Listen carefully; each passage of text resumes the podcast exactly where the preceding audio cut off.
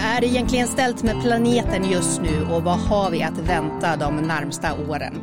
Det ska vi prata om idag här i Klimatekot och med mig på länk har jag författaren och DNs klimatjournalist Peter Alestig som är aktuell med boken Världen som väntar.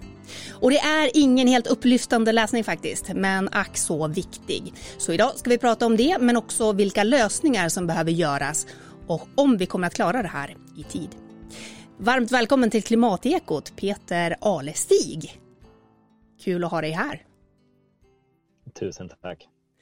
Du, det är ju ingen jättemunter bild du målar upp i din bok, varken av nuläget eller av framtiden.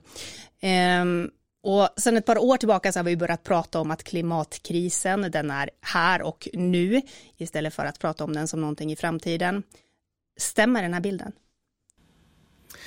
Alltså, jag måste säga att det där är... Eh, eh, du säger att vi har börjat prata om det som här och nu eh, sedan ett par år och jag, jag delar den bilden delvis att vi har börjat prata om det. Men i stora delar av samhället så är man nog kvar i den här bilden att det här fortfarande är någonting som kommer mot oss eller kanske framförallt som kommer mot någon annan. Eh, mot människor i mer utsatta länder som låglänta önationer eller möjligtvis kanske nu södra Europa. Där börjar vi se att ja, men okej, det kanske är någonting som, som är på väg att hända där. Men när det gäller vår del av världen, alltså norra Europa och Sverige, så har den där poletten fortfarande inte trillat ner i den breda allmänheten upplever jag. Ehm, och det var faktiskt så mycket skälet till att jag ville skriva den här boken. Ehm, för att visa hur konsekvenserna av klimatförändringarna märks av i våran vardag hela tiden. Det är bara det att vi, vi pratar inte om de utmaningar som vi möter eh, i den kontexten. Det är som att vi ser, när vi ser någonting ske ute i, i andra delar av världen så kopplar vi det till klimatkrisen. Men väldigt sällan så gör vi det här hemma. Eh, ett konkret exempel, jag gissar att vi kanske kommer in på det senare, men om man tittar på matpriserna nu Eh, så det kopplas ju väldigt starkt till eh, Rysslands invasion av Ukraina och det är en väldigt viktig drivkraft bakom de eh, kraftigt stigande matpriserna.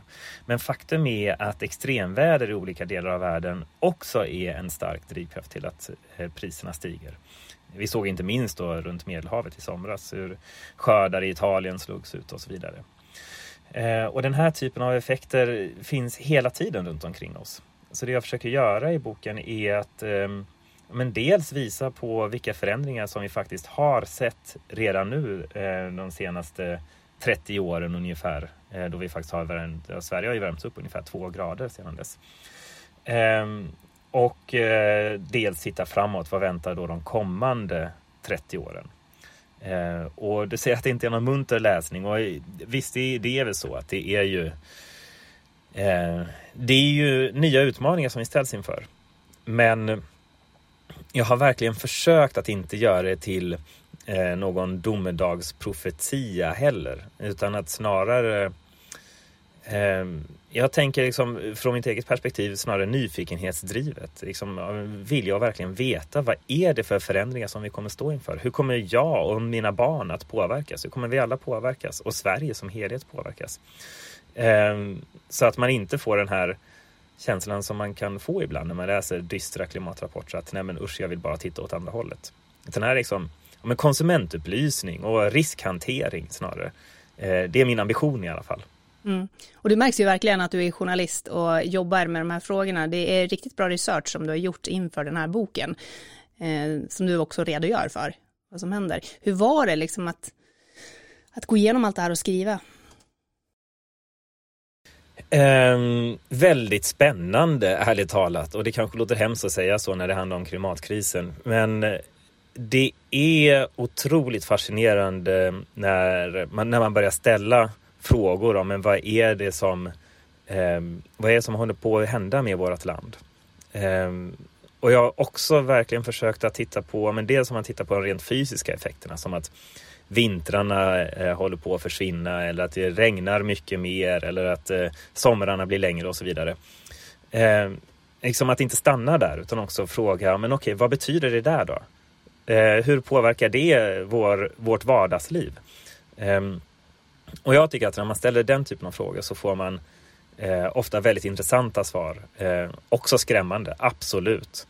Eh, och också svar som ställer nya frågor om eh, hur väl rustade vi egentligen är att möta de utmaningar som vi står inför. Ehm, och det tycker jag ju är en blind fläck i klimatdebatten hittills. Att eh, vi diskuterar knappt överhuvudtaget vad, vad vi måste göra i vårt land för att anpassa oss till den nya verklighet som vi lever i och framförallt som vi går mot i framtiden. Mm. Vad är det vi ser för effekter i Sverige här och nu då?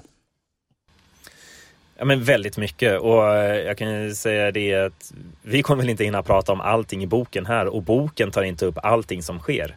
Eh, så det finns liksom en enorm bägare att ösa ur där. Ehm, och det är ju ett problem i sig förstås, att, att, vi, att det finns så mycket som inte har berättats om vad, vi väntar, vad som väntar. Ehm, men det som jag tar upp i boken är ju eh, ett par, alltså en, ett antal områden Ehm, för det första är det vintrarna. Ehm, och titta på hur våra vintrar faktiskt håller på att försvinna. jag tror att många går med en känsla av, en diffus känsla av att men visst var det mer snö när jag var liten. Ehm, och jag skriver själv om hur jag hade en sån känsla men inte riktigt var säker på att det kanske är inbildning. Det kanske inte har skett så mycket som jag tänker att det kan ha skett. Men jo, det har verkligen skett en dramatisk förändring när man tittar på SMHIs eh, klimatindikatorer så blir det uppenbart att eh, flera veckor snö har försvunnit i stora delar av landet. Ehm, och i vissa, på vissa håll så får man inte ens meteorologisk vinter längre. Vilket har fått en SVT-meteorolog att eh, mynta begreppet ovinter för att ha någonting att kalla det här, den här perioden mellan hösten och våren eh, som inte är vinter. Vad är det för någonting? Eh, och eh, det där är ju faktiskt ganska sorgligt tycker jag. Ehm, det är ingen eh, katastrofal förändring men det är en förändring som är så otroligt tydlig. Vi ser ju det med blotta ögat. Ehm, vi ser hur det liksom blir slask och fryser på om vartannat eh, på vägen till de här helt snöfria vintrarna. Ehm, så det, det var det första kapitlet eh, som, som handlar om det och vilka konsekvenser det faktiskt får. Sen kikar jag på den ökade nederbörden och den ökade risken för översvämningar som vi också ser väldigt tydligt redan nu. Det regnar ungefär 700 millimeter om året nu eh, mot eh, 600 millimeter om året när jag var liten, så för 30 år sedan. Eh, Hur stor skillnad är och, det egentligen då, om man tar det liksom konkret? Ja, men alltså det, det, är, ju, det är ju liksom eh, det är ju en väldigt dramatisk skillnad när man mäter det. Eh, men jag tror att det är samma sak här, att man, där kanske man inte ens har tänkt på att det regnar mer nu än förr. Däremot så tror jag att det man märker är att regnet blir mer extremt. Eh, vi får kraftfullare skyfall och eh, fler kraftfulla skyfall. Ehm, och det där är helt i linje med vad klimatmodellerna visar också.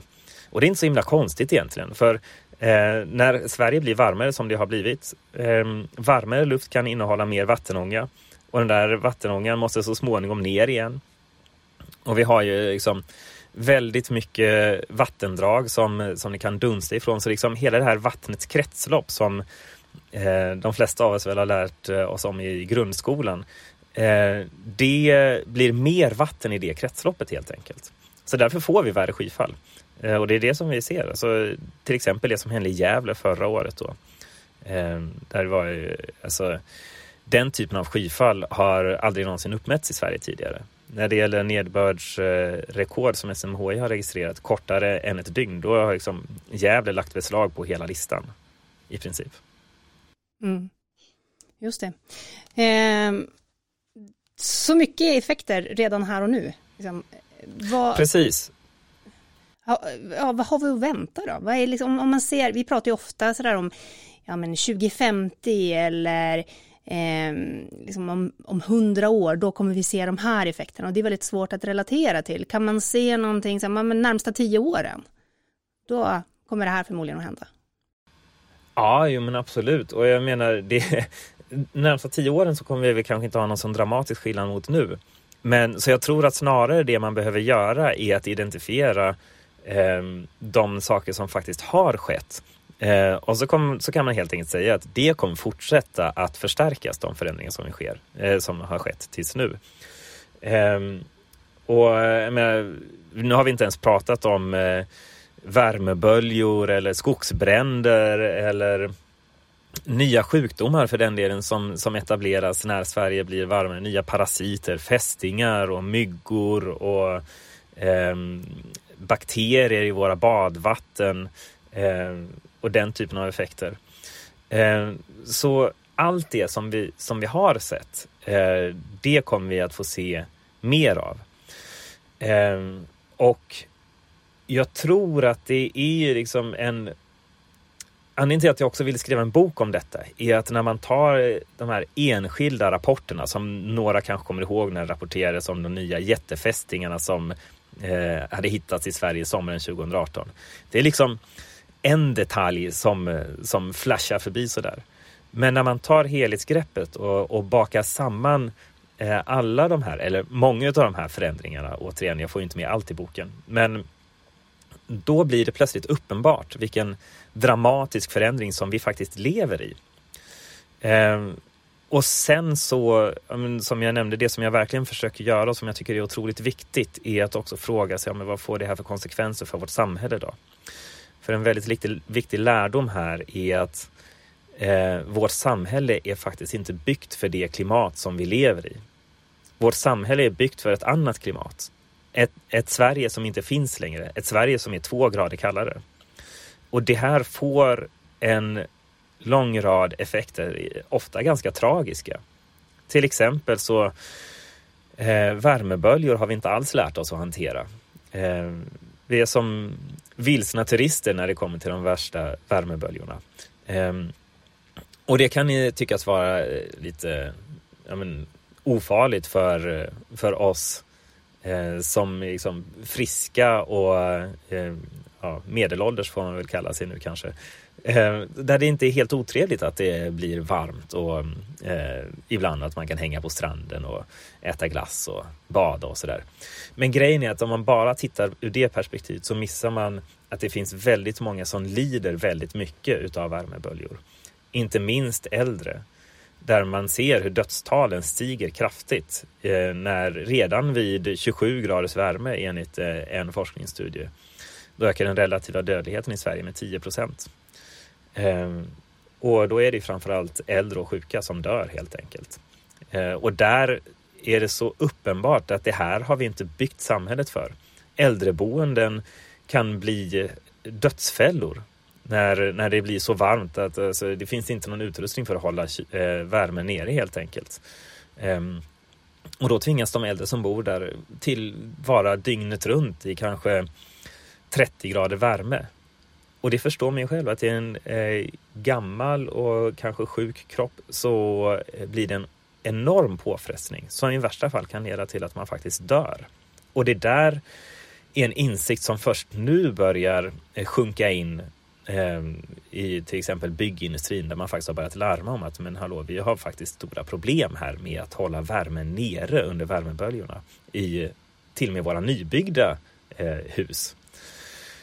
Så där är det någonting som verkligen eh, som jag tycker, där, det måste man få upp ögonen för och börja hantera på ett helt annat sätt. Du skriver ju också om just det här med passivhus till exempel. Berätta om det, alltså, ja. din, dina tankar där. Ja, jo men precis. Det där är ju intressant. Alltså jag pratade med en eh, eh, byggingenjör som, eh, som hade gjort ett eh, liksom, test för att se när man bygger nybyggda hus, hur varmt kan det bli liksom, i de här standardhusen som man bygger nu. Det är ofta, de är uppbyggda ungefär på samma sätt. Alltså, och då pratar vi om flerbostadshus, alltså eh, så hyreshus eller, eller bostadsrätter. Eh, och hon kunde konstatera att under sommaren 2018 så vissa av de här kunde det bli liksom 30 grader i flera eh, veckor i sträck. Ehm, och hon sa också sen någonting väldigt intressant tycker jag. Eh, där hon eh, pekade på just trenden med passivhus som ett problem i sammanhanget. Eh, eftersom det som händer när man har en kraftfull värmebölja är att all den här värmestrålningen som slår mot huset, den börjar sedan lagras i väggar och, och tak och så vidare.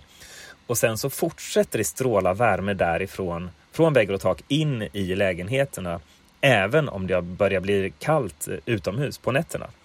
Eh, så det blir liksom en förstärkande effekt. Och där är passivhus ett problem eftersom de har så himla tjocka väggar. Ehm, som då gör att eh, mer värme kan lagras i de här väggarna. Så det blir liksom värre värmefällor än om man inte har någon isolering alls i princip. Ehm, Eh, och jag ska inte säga att vi borde sluta bygga passivhus utav det skälet, men det här är någonting som man verkligen eh, borde ta i beaktande. Eh, sen så finns det också andra frågor kring passivhus när det gäller ur ett livscykelperspektiv om de verkligen är så energismarta som de ibland framställs som. Det krävs väldigt mycket energi för att tillverka allt det där materialet som vi sen, sen bygger av. Så passivhus är liksom inte automatiskt bra. Det finns problem med dem också och, eh, och det kanske man behöver diskutera mer. Mm. Vi gör ju den här podden tillsammans med energi och klimatrådgivningen på Umeå kommun och vi har pratat väldigt mycket om att just här, klimatsäkra och energieffektivisera sitt hem. Eh, och du har ju ett helt kapitel i boken om just bostäder och bostadsmarknaden. Eh, och det är rätt tankeväckande. Eh, bland annat skriver du om det här med skillnaden i vad som är dyrt och eftertraktat på marknaden just nu kontra hur det kan se ut i framtiden. Berätta. Ja men precis, och det är roligt att du säger att det är ett helt kapitel som handlar om det. För faktum är att det kapitlet handlar ju egentligen om att det regnar mer. Ehm, och när man börjar gräva i vad det får för konsekvenser och att det också ökar risken för översvämningar eh, också längs vattendrag och med stigande hav och sådär. Ehm, då ser man ganska snabbt att, men hallå, vänta nu, det här innebär enorma problem för många bostäder.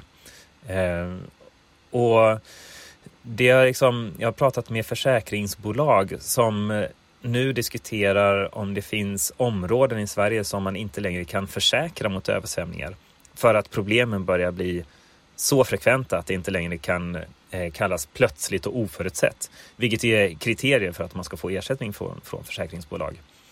Ehm, det här är väldigt känsligt. Inga försäkringsbolag vill, vill säga vilka områden det är man pratar om. Eh, jag fick en person att definiera eh, ett exempel så nära som västkusten. Men mer precis än så vill han inte vara. Ehm, och skälet till det är att när försäkringsbolagen börjar backa ur, då kommer värdet på bostäderna att sjunka. Eh, dels förstås genom att ja, men det, man sitter med den här eh, klimatrisken helt plötsligt och då får man som eh, fastighetsägare själv ta smällen. Men också eftersom du kan faktiskt inte få banklån om du inte kan ha eh, en ordentlig försäkring. Eh, det har jag pratat med alla fyra storbanker och beskedet var kristallklart. Eh, utan eh, hemförsäkring så får du inget eh, banklån för att köpa det där huset som du kanske vill ha. Om du inte kan få lån så ja, men det säger sig självt. Vad betyder det för värdet på eh, ett hus?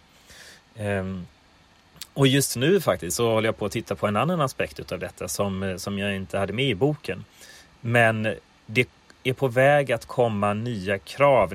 Exakt när de kommer är oklart, men från EU att bankerna också ska ha kapitaltäckning, som det heter, för olika klimatrisker.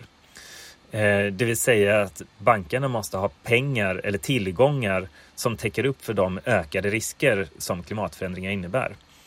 Det som händer när värdet på en bostad sjunker, eh, om bankerna redan har lånat ut pengar till den där bostaden, så sitter de plötsligt på dåliga lån. Så då måste de liksom ha en egen sorts försäkring för att täcka upp de där riskerna. Och det kan leda till att de som då sitter eh, på de där lånen får ökad ränta. Vilket i sin tur betyder att värdet på huset sjunker. Jag vet inte om man hängde med i hela den här liksom, kedjereaktionen av händelser. Men eh, poängen är i alla fall att när den här typen av klimatrisker blir tydligare så skapar det kedjereaktioner i samhället. Eh, inte minst i finanssektorn. Som i slutändan kan leda till att värdet på enskilda fastigheter eh, och bostäder sjunker ganska dramatiskt.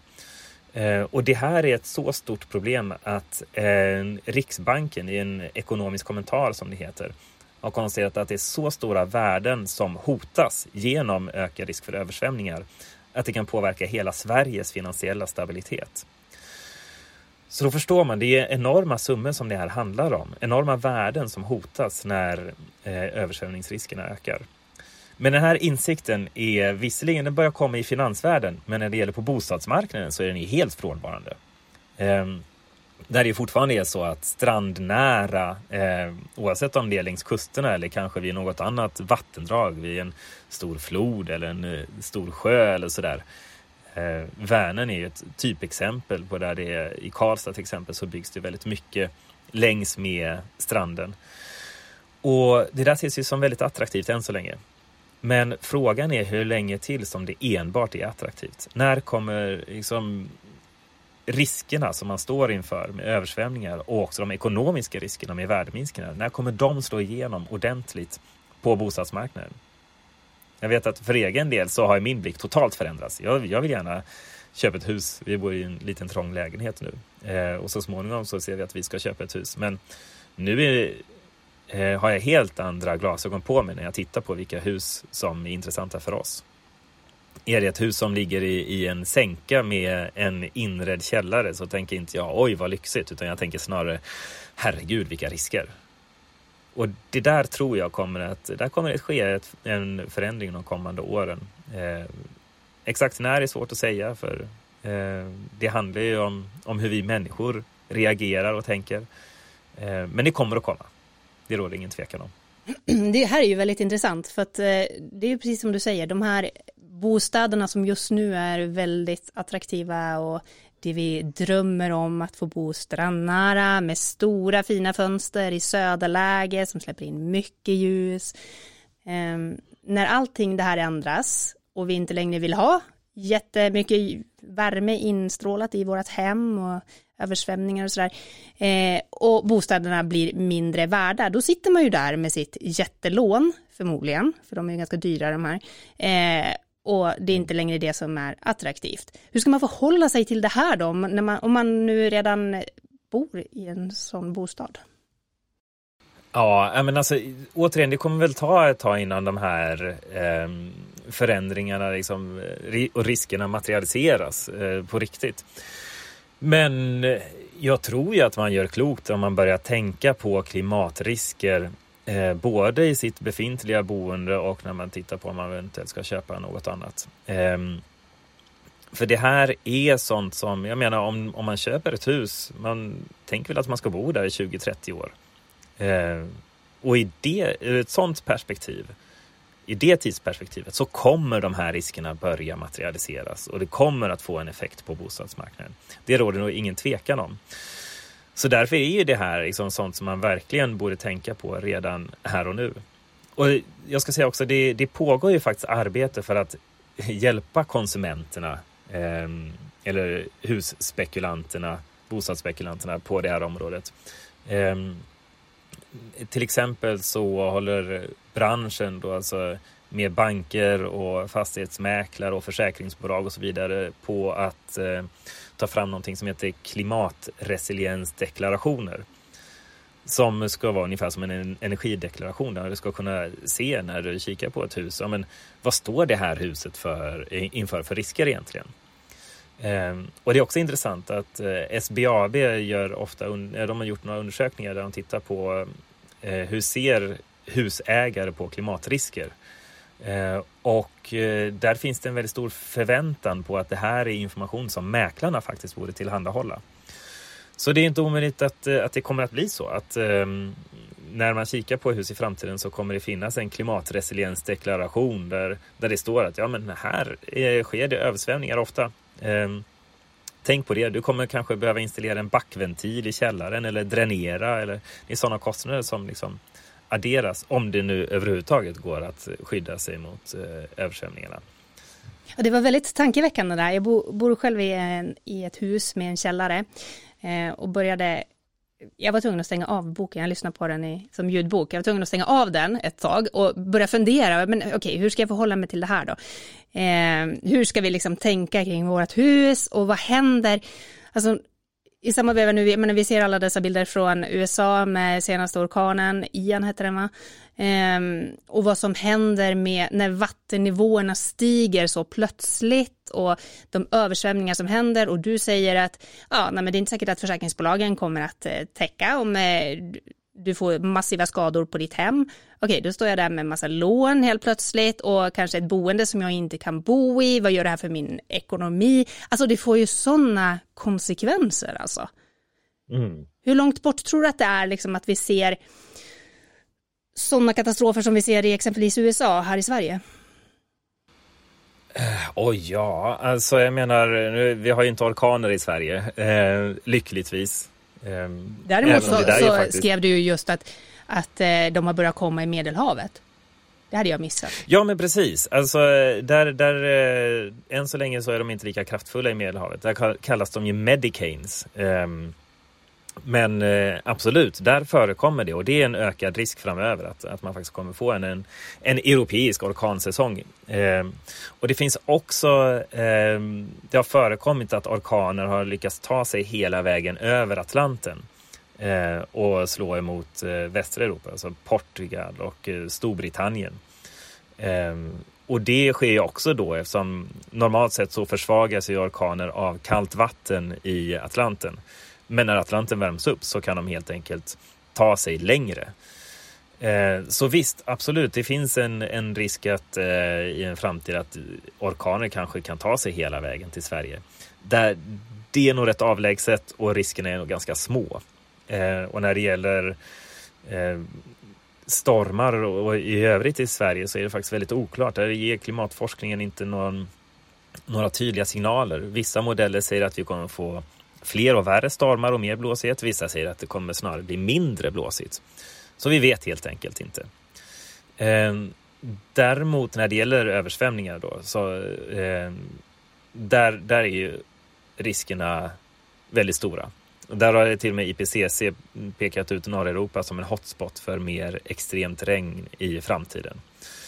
Ehm, och där är också ett problem att klimatmodellerna hittills faktiskt har underskattat Eh, just den här typen av extremer. Så det som hände i Gävle förra året till exempel. Så där eh, kan man nog med ganska stor säkerhet säga att där står vi inför stora risker framöver.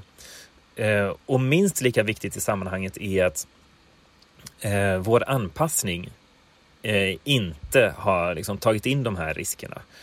Det är som att först nu så har man börjat inse att ja men vänta nu, vi kanske borde se till att våra parker kan hantera stora vattenmängder. Det är, till exempel här i Stockholm, så i Rålambshovsparken intill där jag sitter, så har man börjat bygga om parken för att den ska kunna hantera större regnmängder. Eh, samtidigt så är det ju så att eh, i mer förtätning av städer som ju sker över hela Sverige så ersätter man ju grönytor med hårdgjorda ytor. Man bygger hus och um, asfalterar istället för att ha gräs och träd. Eh, och det där gör att vi blir mycket känsligare för översvämningar. Så ja, alltså vad ska vi säga? Hur nära är det? Jag skulle säga att det är nu. Eh, det är, det är verkligen eh, ett av de problem som vi redan ser och som kommer att bli allt allvarligare framöver. Mm. Men du inledde med att prata om att ja, men, största massan kanske inte riktigt har fattat det här än. Vad är det som händer och sker? Ehm, och vi har ju också den, alltså det är ju en pedagogisk utmaning att eh, försöka förklara för någon som bor i Sverige, och speciellt kanske i norra delen av Sverige, att det är ett problem att det blir varmare. Eh, för det är som du säger, det är ju rätt trevligt. Du skriver att eh, ja, men Norden kanske kan bli nya Medelhavet framöver. Det är hit man vill åka och mm. semestra för att det är för varmt i Medelhavet, då vill man åka hit. Ja, men det låter ju ganska trevligt, då behöver vi ju inte resa liksom. Hur ska man få, liksom, få det här att gå in, att man ska ta in vad det är som händer och konsekvenserna av det hela, annat än att ja, det kanske inte är så farligt. Ja, men det där är ju, jag menar, vi har haft mer än 30 år utav klimatlarm egentligen. Jag brukar eh, ta upp att eh, Margaret Thatcher stod i FN 1992 tror jag det var och höll ett brandtal om att Eh, vi håller på att eh, förstöra vår planet. Klimatet håller på att dramatiskt förändras som en konsekvens av våra utsläpp av växthusgaser. Eh, och hon ville snabbt se att världens ledare skulle enas om att vi skulle begränsa utsläppen för att skydda oss mot klimatförändringar. Det där är, över, det där är 30 år sedan nu. Och det har ju, jag menar, larmen har ju inte fungerat. Eh, vi har, vi, sen dess har, sen Margaret Thatcher stod där och höll sitt brandtal så har ju eh, människan släppt ut eh, mer än vad, som, vad mänskligheten har släppt ut innan dess. Alltså vi har mer än dubblerat de totala utsläppen sen hon stod där och höll sitt brandtal. Och det där säger någonting, kanske delvis om hur starka intressen det finns i att fortsätta släppa ut. Men också, tror jag, någonting om att vi har misslyckats med att berätta vilka risker det är vi står inför. Det blir så himla abstrakt när man pratar om koldioxidhalt i atmosfären eller en och en halv eller två graders global uppvärmning. Jag menar, vem kan föreställa sig vad 0,5 grader gör för skillnad? Det känner man ju inte ens i luften. Liksom. Är det 21 eller 21,5 grader idag? Ingen aning. Ehm, så att översätta det där till konkreta effekter i våran vardag tror jag verkligen är nyckeln. Och också att berätta berättelser. Eh, precis som man gör i all annan eh, journalistik och riskhantering. Jag menar, varför bryr vi oss så mycket om gängkriminaliteten? För att det är ett stort problem förstås, men också för att de här berättelserna om en 11-årig flicka som eh, blir skjuten på en bensinmack. Alltså, det berör så otroligt starkt. Eh, så jag tror att för att verkligen få ett brett engagemang i klimatfrågan så behöver man berättelserna och man behöver det konkreta i vardagen. Ehm, och då inte enbart i länder långt borta. Det är otroligt viktigt att berätta de berättelserna också. Ehm, och man ska ju komma ihåg när vi pratar om allt detta att det, vi har det fortfarande väldigt bra i Sverige. Vi drabbas inte så hårt som andra mer eh, resurssvaga länder gör. Men fortfarande så kommer vi att drabbas. Eh, och det, vi behöver berätta berättelser om hur vårt Sverige som vi känner det faktiskt är på väg att gå förlorat som en konsekvens av våra utsläpp av växthusgaser. Det som du och jag är uppväxta i, det finns inte längre. Och det som vi lever i nu, det kommer inte finnas om 30 år. Och det tror jag att vi måste berätta och ta in. Då tror jag att klimatengagemanget verkligen kan nå en bredare allmänhet snarare än de enbart den klimatintresserade klicken. Liksom. Mm.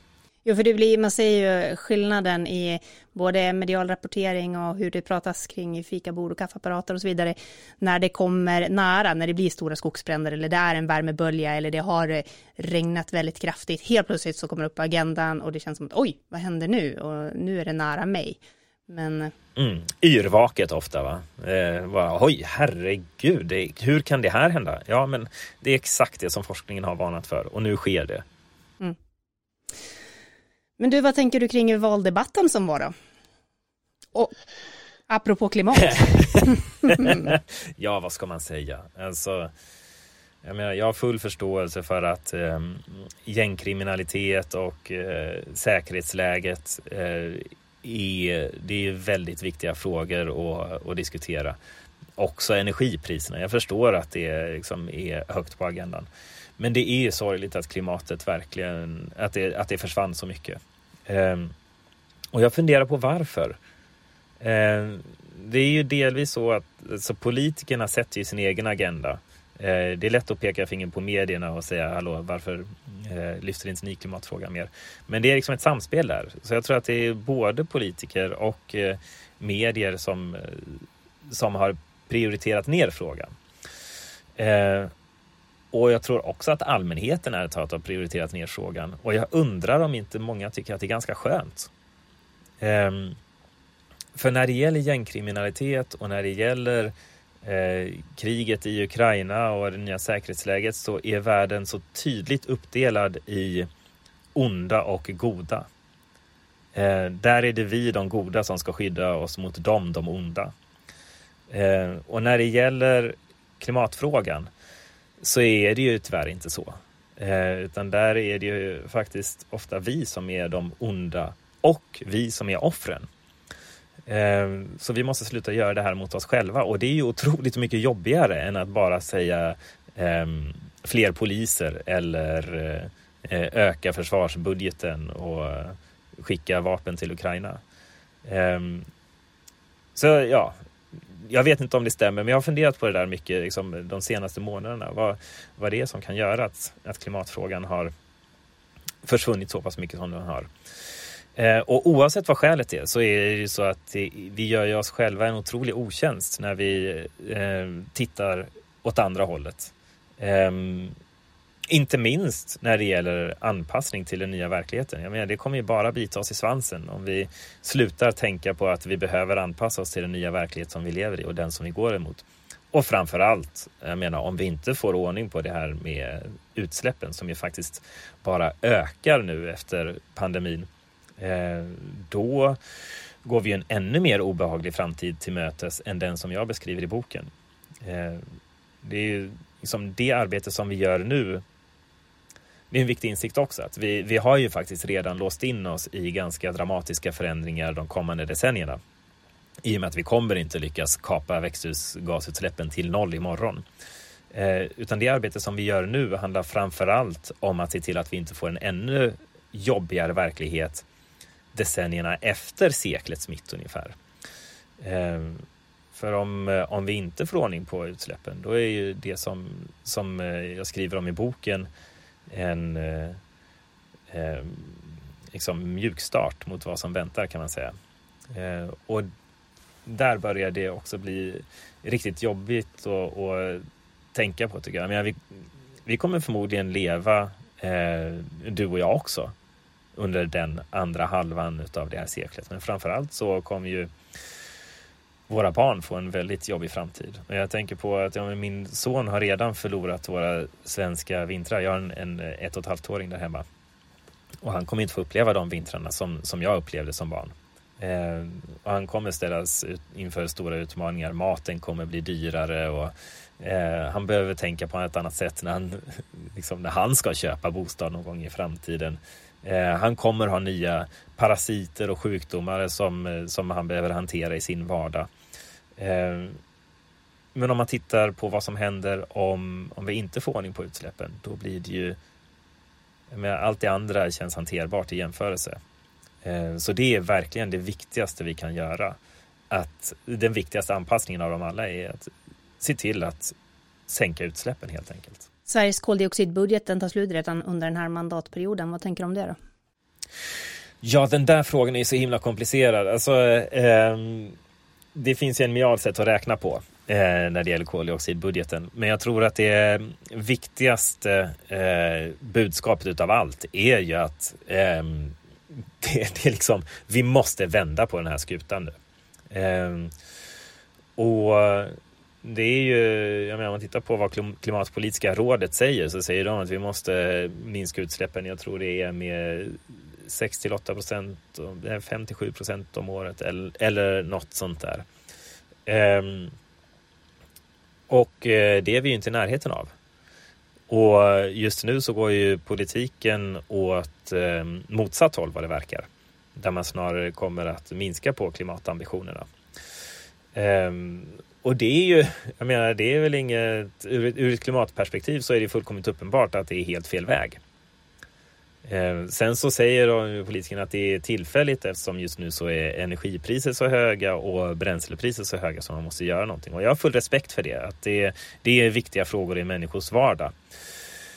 Men eh, risken är ju att eh, hela världen tänker likadant. Ehm, vi ser ju hur inom EU till exempel så har det funnits högljudda röster som vill eh, liksom, skrota ambitionshöjningar i EUs utsläppshandel till exempel. Pausa den gröna given och, och så vidare. Ehm, och det är så här, ja, vi står i, en, i ett nytt läge eh, nu än för ett par år sedan. Ehm, och det är klart att det får effekt i människors vardag och också vad våra politiker då prioriterar. Men herregud, vi, liksom, vi måste ha kvar den långsiktiga blicken också samtidigt om vi förlorar den, då är, det ju, då är vi riktigt illa ute. Mm. Men eh, om det nu blir då en borgerlig regering, vilket ju ändå verkar, om han får ihop sitt lag, Kristersson, eh, det är ju många experter som varnar för att vi inte kommer nå delmålen med den politik som eh, man säger att man vill genomföra.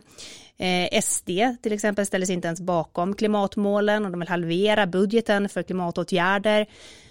Under de här fyra åren vi har framför oss, eh, om vi då liksom satsar hälften så mycket pengar på grön omställning och vi fokuserar på andra frågor, liksom, hur, vad är din analys då av hur hårt det här kommer att drabba oss framöver? Att skjuta upp det fyra år till. Ja, alltså det, det återstår väl att se. Jag menar, där, nu är det ju så, det här hörs ju eh, väldigt ofta i den politiska debatten, att Sveriges utsläpp är, är ju en väldigt liten del av de globala utsläppen. Eh, så de konkreta effekterna i klimatförändringarna av att eh, eh klimatambitionerna i Sverige minskar är ju inte så stora. Däremot så funderar jag mycket på vad det betyder för eh, exempelvis EUs klimatarbete. Eh, eller för den delen klimatförhandlingarna, FNs klimatförhandlingar. Där Sverige har varit en pådrivande faktor för mer ambitiös klimatpolitik. Det såg vi inte minst när det gäller omgörningen av eh, e EUs utsläppshandel där Sverige var en väldigt pådrivande faktor när det gäller ambitionsökningen, vilket sen har lett till att EUs utsläpp, framförallt från kolkraft, har minskat väldigt kraftigt. Och jag tänker ju att eh, för att man ska kunna vara en pådrivande kraft i internationella sammanhang så behöver man också eh, liksom göra rent framför egen dörr.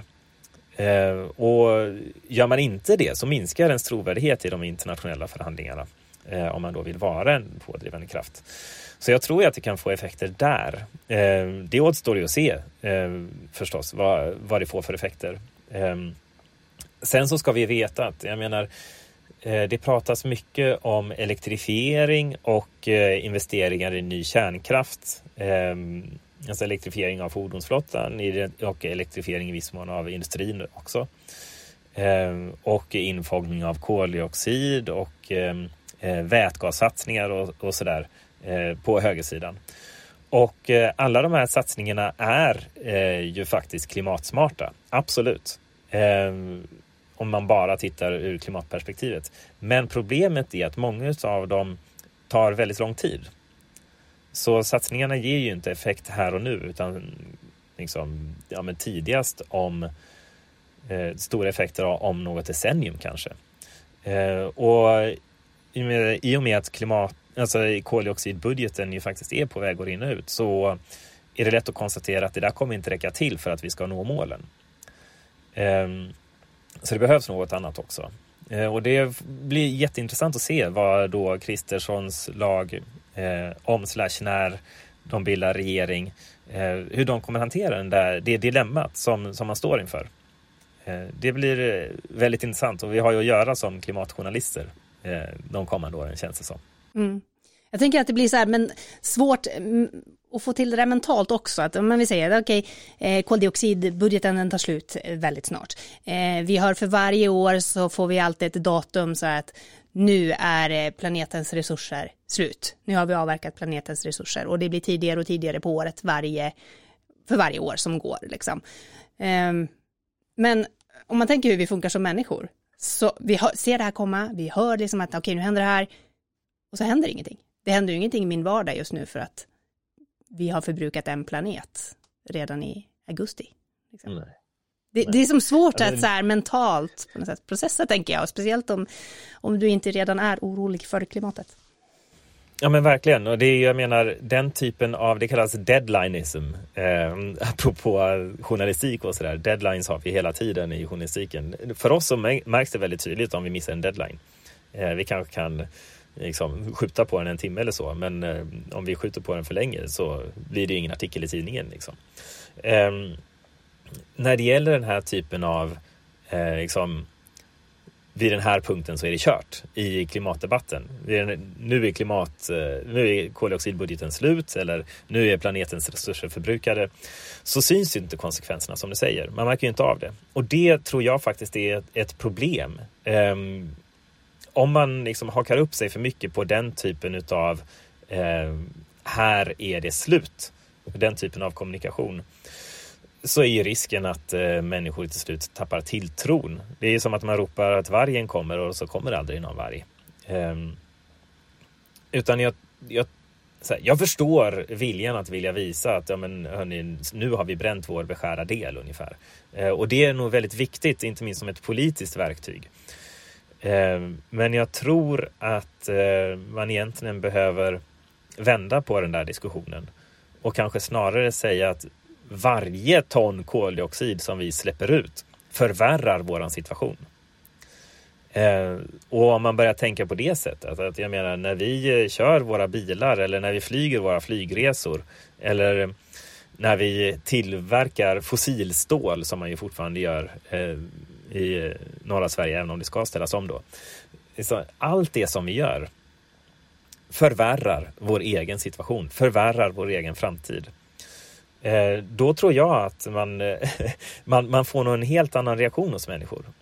Eh, sen så det är klart vi måste ju leva, man måste ta sig till jobbet. Ehm, alla kan inte köpa en elbil även om det är lättare att köpa en elbil än vad det ibland framstår som i debatten. Som någon partiledare sa att det kostar en miljon, det gör det verkligen inte. Ehm, men, eh, och så finns det också dessutom andra alternativ. Jag själv kör biogasbil som är, är en eh, jättebekväm lösning och faktiskt billigare än att köpa en motsvarande fossildriven bil.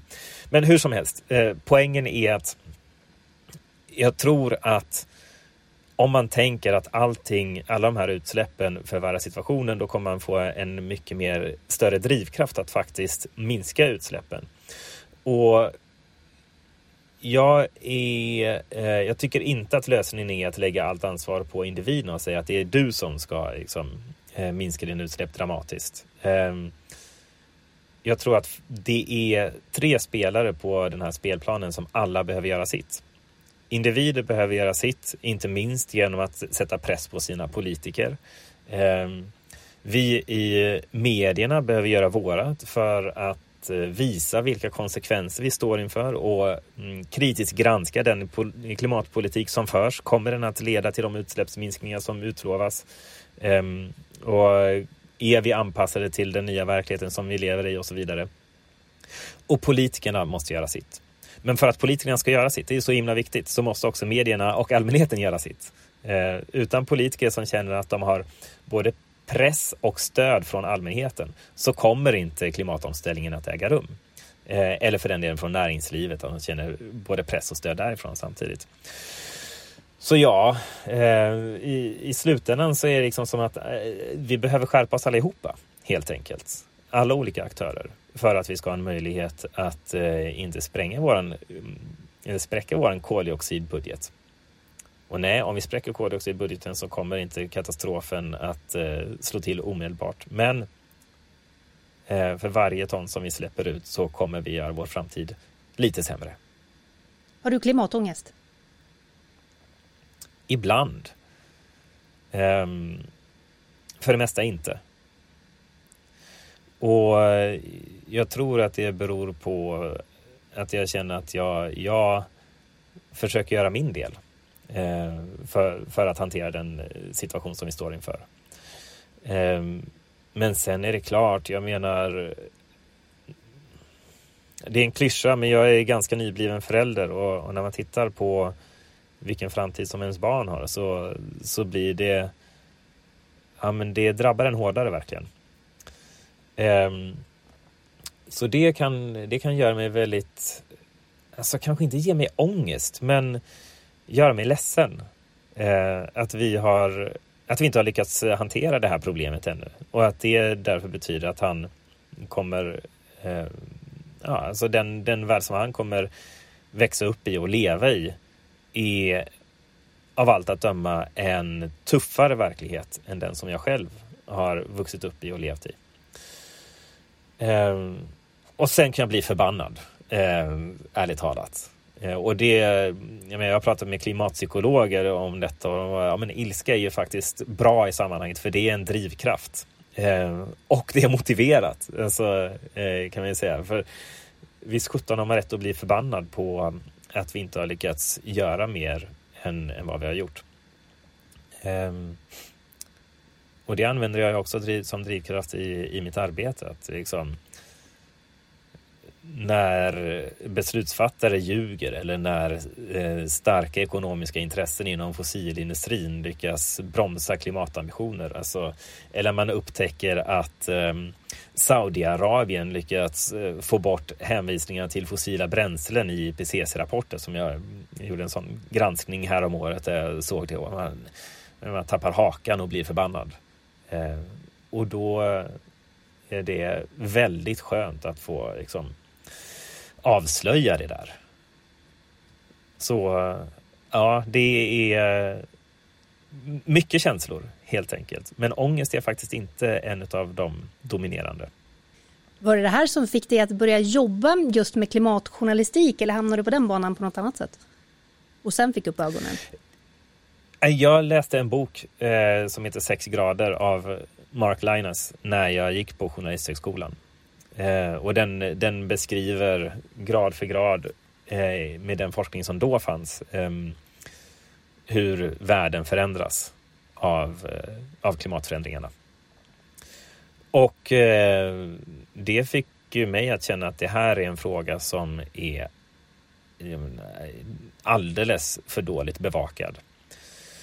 Eh, så då bestämde jag mig för att försöka bli klimatjournalist. Sen så är ju inte det någonting man blir i, i en handvändning. Jag har, herregud, jag har gjort så många olika saker. Jag har varit allt från, jag började på Vetenskapsradion eh, och sen så har jag frilansat mycket och så har jag eh, varit Afrikakorrespondent men också nyhetschef på SvD Näringsliv och sysslat med ekonomijournalistik. Liksom. Men hela tiden så har jag försökt att eh, ha med klimatfrågan i, i min bevakning på ett eller annat sätt.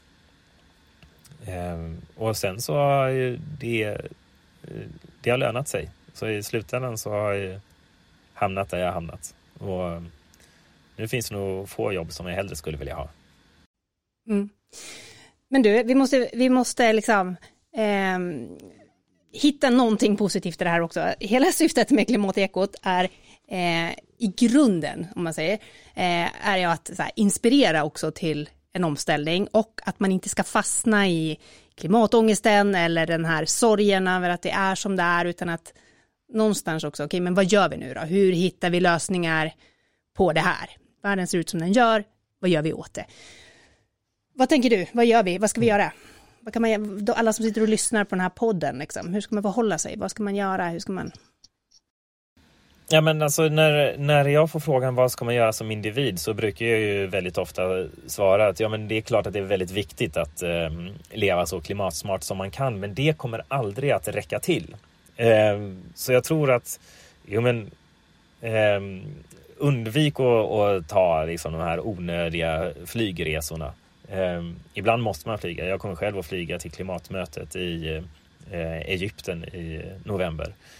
Ehm, men så jag menar, så här, man kan göra allt det som man kan, vilket jag tror faktiskt också gör att man själv mår bättre. Det känns skönt att, att leva klimatsmart.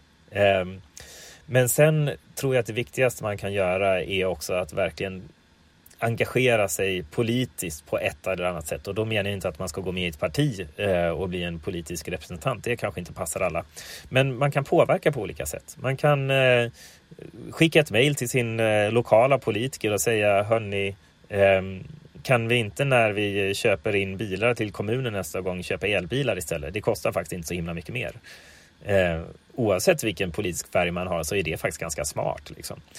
Ehm, eller att man eh, engagerar sig i, i någon eh, rörelse som eh, liksom, eh, sig i de frågor som man tycker är viktiga i, ur klimatperspektiv och så vidare.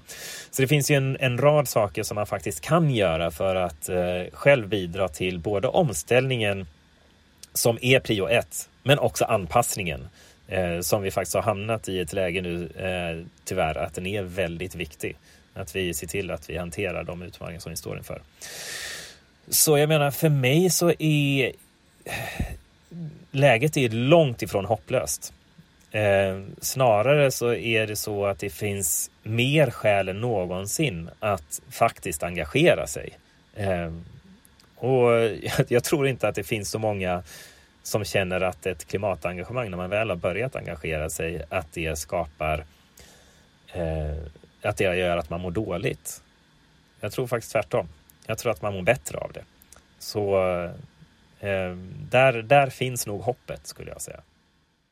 Det låter bra. Det där får bli slutorden faktiskt. Eh, engagera er, gör någonting. Peter Alestig, eh, stort tack för att du var med i Klimatekot.